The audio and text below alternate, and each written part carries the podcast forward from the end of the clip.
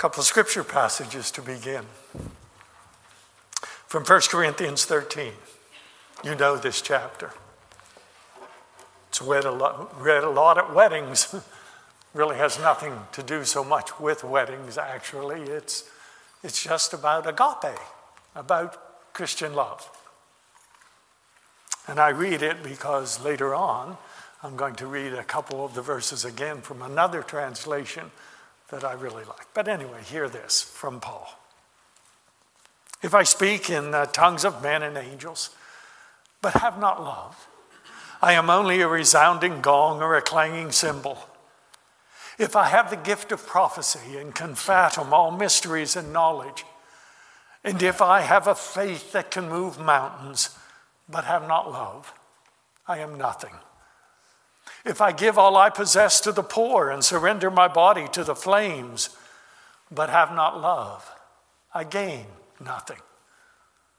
Love is patient, love is kind, it does not envy, it does not boast, it is not proud, it is not rude, it is not self seeking, it is not easily angered, it keeps no record of wrongs.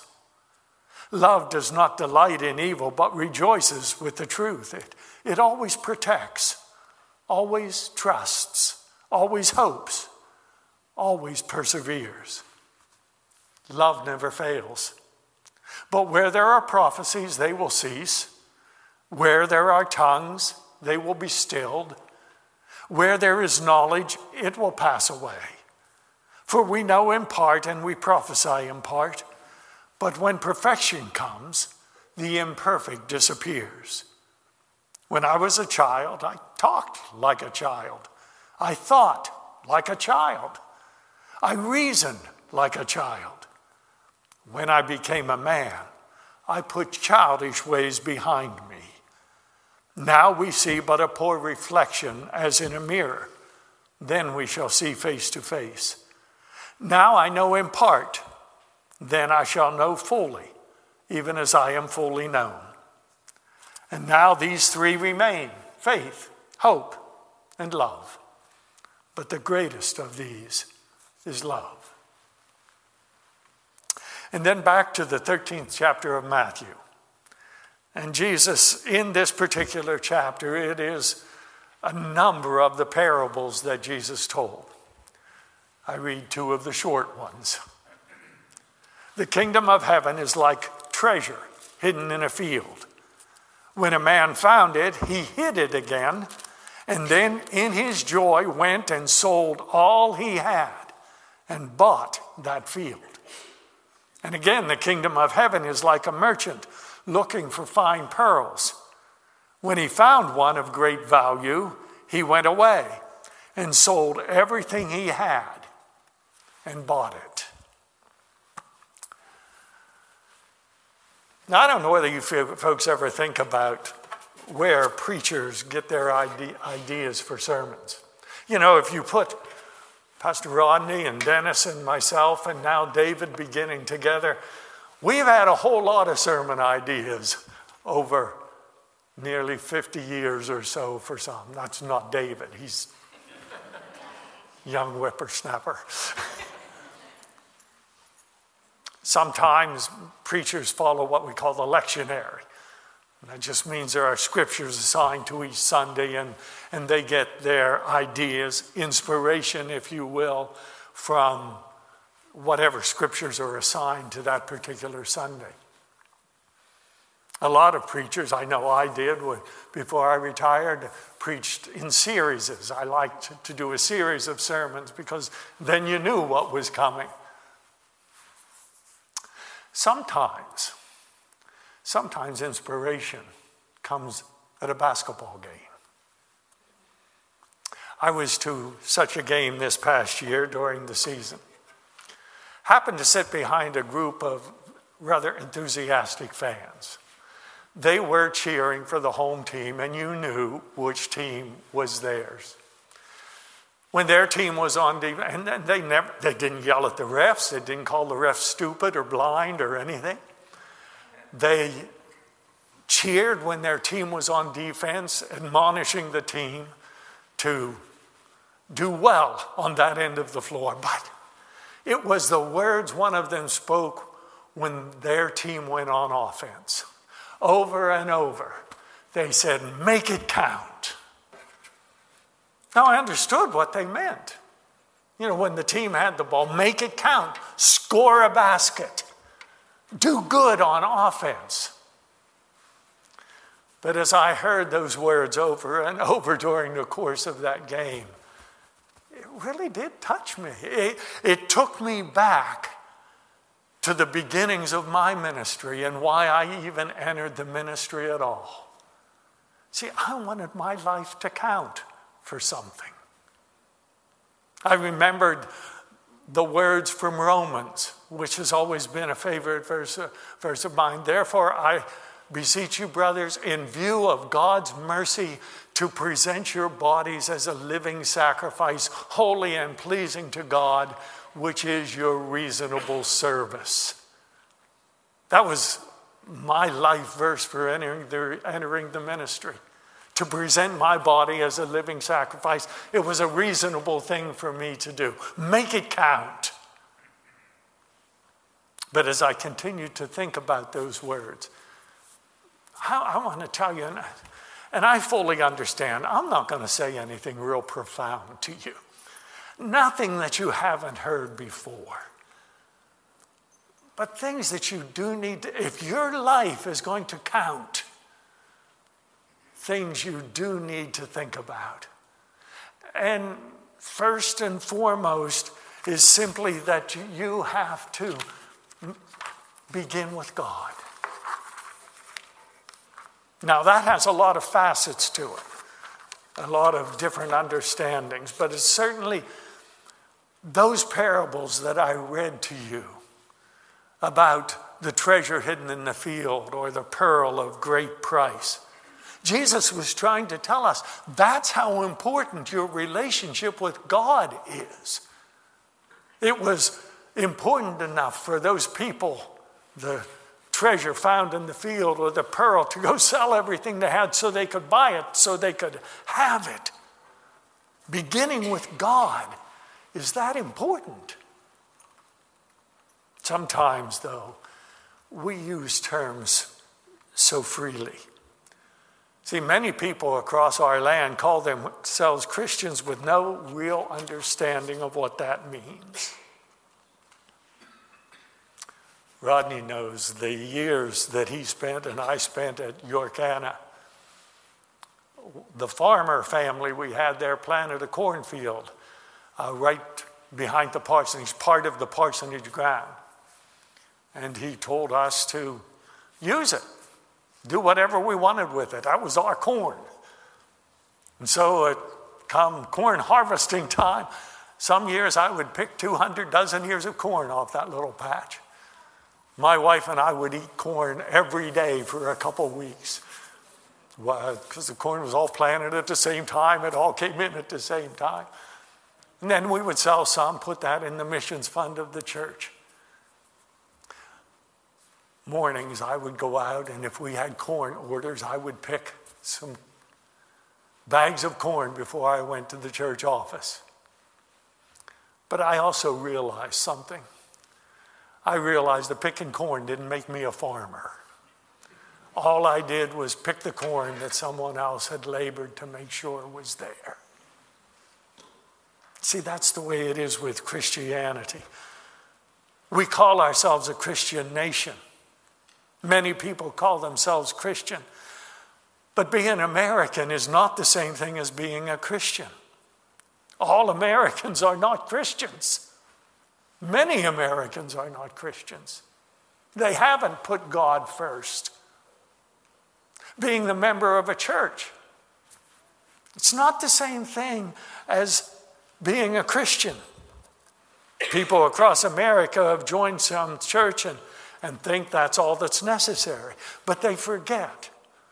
They forget the vow they took, the question they answered, when you joined the church, whether it's this one or some other, you were asked some question like this. Do you confess Jesus Christ as your Lord and Savior and pledge your allegiance to his kingdom? It's not the membership that makes you a Christian, it is that affirmation, that confession that makes you a Christian. Being a good, moral person, that's not what makes you a Christian. There are many Buddhists who are good people. There are many Muslims who are good people. There are many atheists who are good, moral people. It is the faith in Christ that makes you a Christian. Jesus never backed off the idea of conversion. Call it what you will conversion, regeneration, new birth. Even to Nicodemus, who was a very religious man, Jesus still said, You know, you must be born again. He never backed off. Jesus never backed off the idea of making a decision for Christ about accepting the forgiveness that God offers to us and the new life, the regeneration that He makes possible. Make your life count. Begin with God. Make your decision about what place God's going to play in your life. There are other facets to that. It seems to me that if you tell me that God is important to you in your life, then you're here. Now, I know you're here. You've chosen to come into this worship service today. But I wonder, every Sunday morning, do you have to talk about that? Do you have to say within the life of your family, hey, are we going to go to church today? I'm telling you, when I was growing up, that was never a question. Never a question on Sunday morning, well, do we want to go to church today? We knew we were going. And I have seen over my years, I have been so inspired by the effort some of our most elderly people have to make to come to worship. That should make some of us who are younger, kind of including myself in that, some of us who are younger feel guilty if a little rain keeps us away, or if clouding, you know, whatever. If we get up Sunday morning, oh, am I going to go to church today? I have seen people in the first church I ever served, somewhat like Yorkshire here. We had a lot of steps in that church and no elevators, but you had to take like 15 steps up to the sanctuary of that church. And I watched some of our most elderly struggle up those steps week after week, but they did it. Every week they did it. So if you're going to tell me that you've really made a decision to put God first in your life, then you do need to worship regularly. And it seems to me that you cannot say that you put God first in your life without also remembering those bracelets. What would Jesus do? The decisions you make in your life day after day, if God is first, then those decisions have to be guided by God. Daily. So that's not a bad thing. What would Jesus do? It's a good question to ask yourself. In my life, I have strived, I really have strived to put God first. I have made my decision for Him to accept His forgiveness in my life. And I have tried to follow Him. Now, that's another key that idea of trying. You see, that's the second thing that in my ministry I've tried to do, and I hope you try to do in your life, to do your best in all of your ventures. One of my favorite Peanuts cartoons. It's just this. Linus is lamenting that everybody's so disappointed that he didn't make the honor roll. Everybody's disappointed. And Linus closed by saying, There's no heavier burden than a great potential. You don't realize the potential that you have. And to realize that God expects the best from you. If you're going to make your life count, that's why I said from 1 Corinthians 13, if you read that same chapter out of the Living Bible, there's a few verses there that I just love the way that phrases it. It says, if you love someone, you will be loyal to them no matter what the cost. You will always believe in them, always expect the best of them, and always stand your ground in defending them. If God loves me, if God loves you, if God loves us, then, according to that version of 1 Corinthians 13, God expects the best from us. You know the stories of, of Matthew and. Yeah, we're ready. there we go. Matthew and the woman. Matthew, the tax collector, Jesus went and called him. And then he went to his house. And Jesus was condemned by some of the religious leaders for eating in the home of a sinner. But Jesus didn't see Matthew as a sinner. Jesus saw the potential in Matthew. Jesus expected the best out of Matthew. And that woman caught in adultery when Jesus got down and wrote whatever he wrote in the dirt, got up and said, Let him who is without sin throw the first stone, and everybody left. And then Jesus challenged the woman to go and to sin no more. He expected the best from her. There is a saying I like to, to use when I was talking about the church when we are at our best. When we are at our best in the church, differences are accepted and forgiven. We don't always have to agree about everything.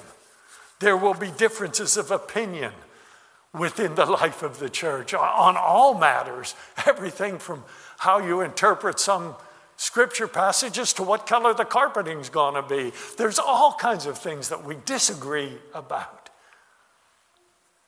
We don't just accept each other when we agree.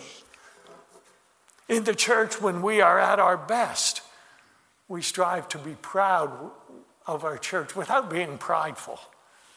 And I like that distinguishing factor.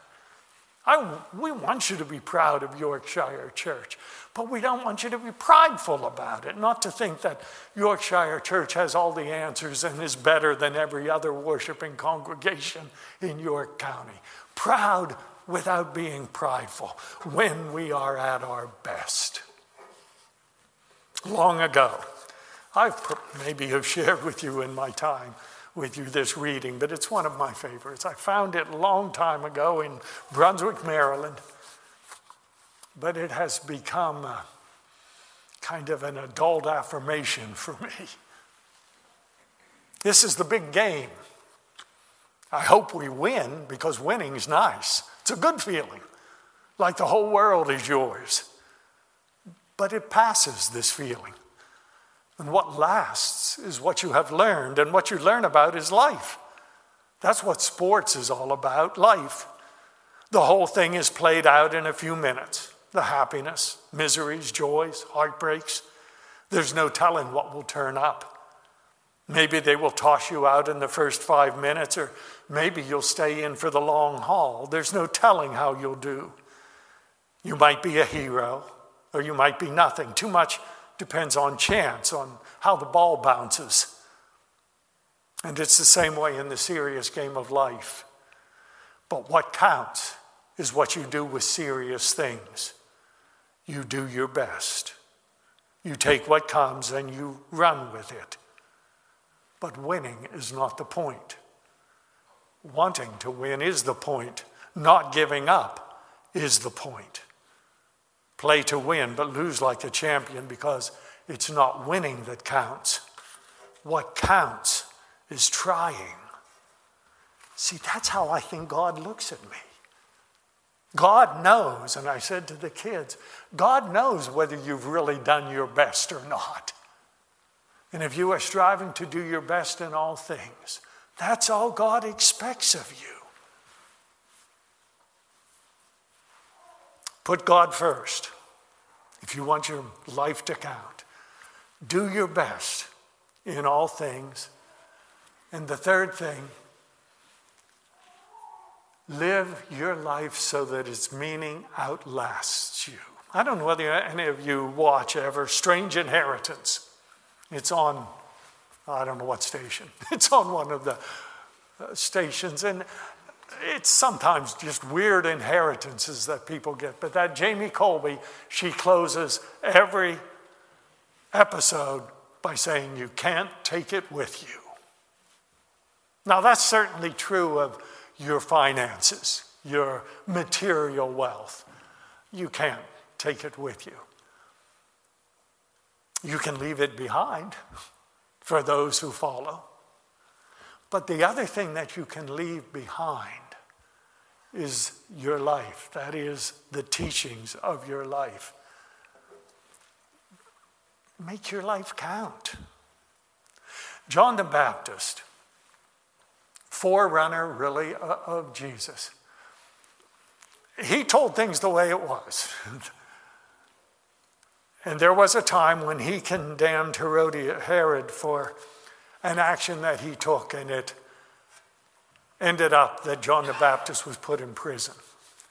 While he was in prison, he sent some of his disciples, that is, John's disciples, to ask Jesus a question. And the question was Are you the one who, who was to come, or should we expect another? It's interesting to me that Jesus didn't answer that with a simple yes, I am, or no, I'm not. You know what Jesus said? Jesus told those disciples of John to go back to John, go back and report to John what you hear and see. The blind receive sight, the lame walk, those who have leprosy are cured, the deaf hear, the, the dead are raised, and the good news is preached to the poor. Jesus was willing to face the results of his life. Look at the world. It is a better place because I am in it. It's really what Jesus was saying. And gee, I hope that's what we can say. Another one of my favorite peanuts, I know we say that a lot, but I liked a lot of the peanuts things. Linus and Charlie Brown are talking one day, and Charlie Brown is lamenting how terrible the world is. So many things are wrong. And Linus says, I think the world is better today than it was six years ago. Charlie Brown, Linus, how can you say that? Don't you read the paper? Don't you listen to the news? How can you say the world is better than it was six years ago? You know what Linus said? Because I'm in it now.